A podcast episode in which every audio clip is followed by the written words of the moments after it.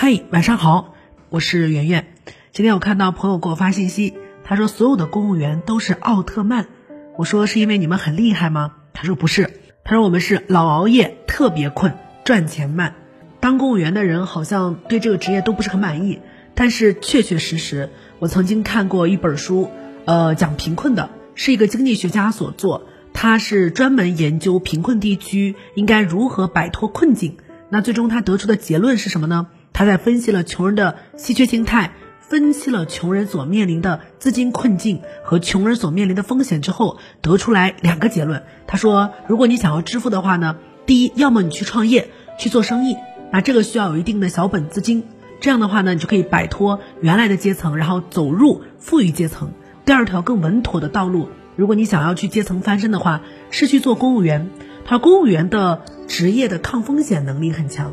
对比我们因为加班猝死的拼多多的九几年的女孩，公务员的岗位未见得轻松，但是抵御风险的能力很强。他们的福利待遇以及出现任何事故之后的国家抚恤都比一般的公司要强很多。我把这段话转给我朋友，我朋友说，其实身在此山中的人永远都不知道此山有多高。我们以前特别轻视公务员，因为我们觉得那是一个一眼可以望得到底的生活。后来呢，在经历了人生的一些变故。和逐渐成熟之后，我们开始重新打量这个职业。我跟所有的年轻人可能没有办法站在一起了。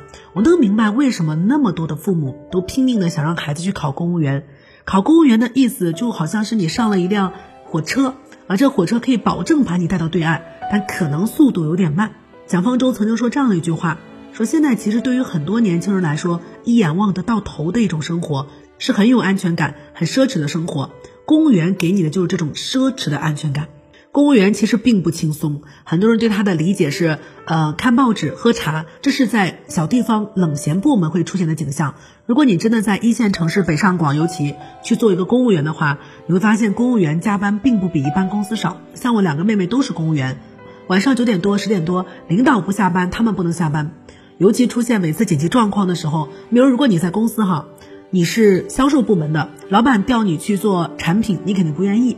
可是你在公务员系统。命令大如山，你现在不管是干什么的，只要给你一声调令，换城市、换岗位、换工作，那都是必须要去遵守的。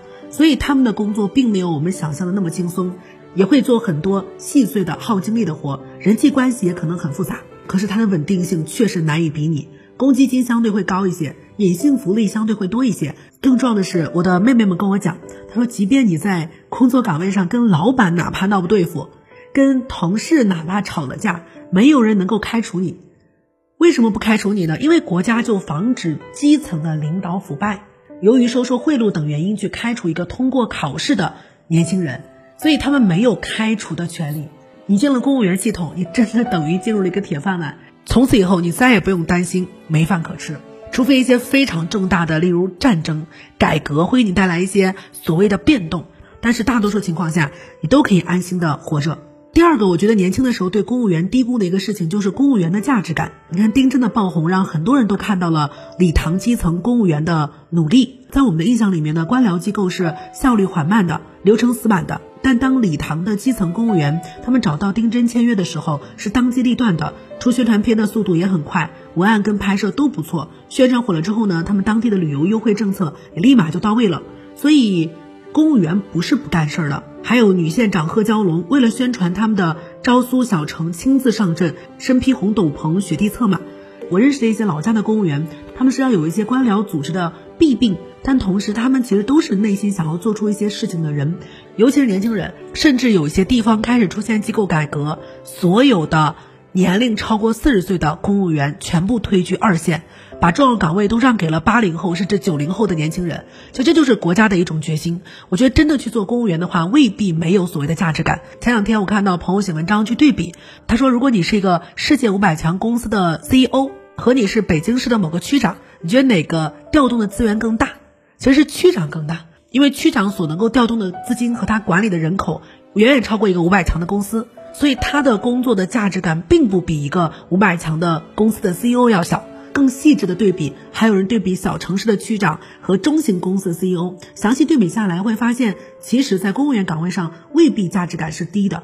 有些人对这个岗位甚至充满了热情和情怀，想要在其中去创造出价值，汇集的是真正的名声。价值感其实也不取决于自己在的位置，取决于自己正在做的事情。最后一个呢，我觉得公务员其实到现在呀，最大的一个弊病就是成长性比较弱。比如我就很担心我体制内的那些弟弟妹妹们，嗯，他们的升迁几乎在十年之内都不会有很大的改变，而且这种事情很难通过个人奋斗去扭转局面。公务员系统里面确实看资源、看背景、看资历这三样呢，对于那些没有背景的年轻人来说都不友好。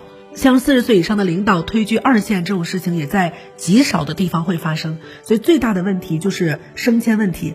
如果升迁不成，再从公务员系统跳出来，就很难适应外面的环境。我有个朋友，甚至不是在公务员系统，他在国有体制内大概待了十年左右，一直无法升到中高层。那么心灰之余呢，就想从里面跳出来。但是第一，他已经太适应那个安全感了。安全感得到的时候未必珍惜，但失去的时候是很痛苦的。第一，安全感不允许他从里面跳出来；第二，就是他所掌握的一些技能跟外界某些公司所要求的也是脱轨的。他在公务员系统内的岗位所做的事情比较琐碎，然后并没有太多的项目经验。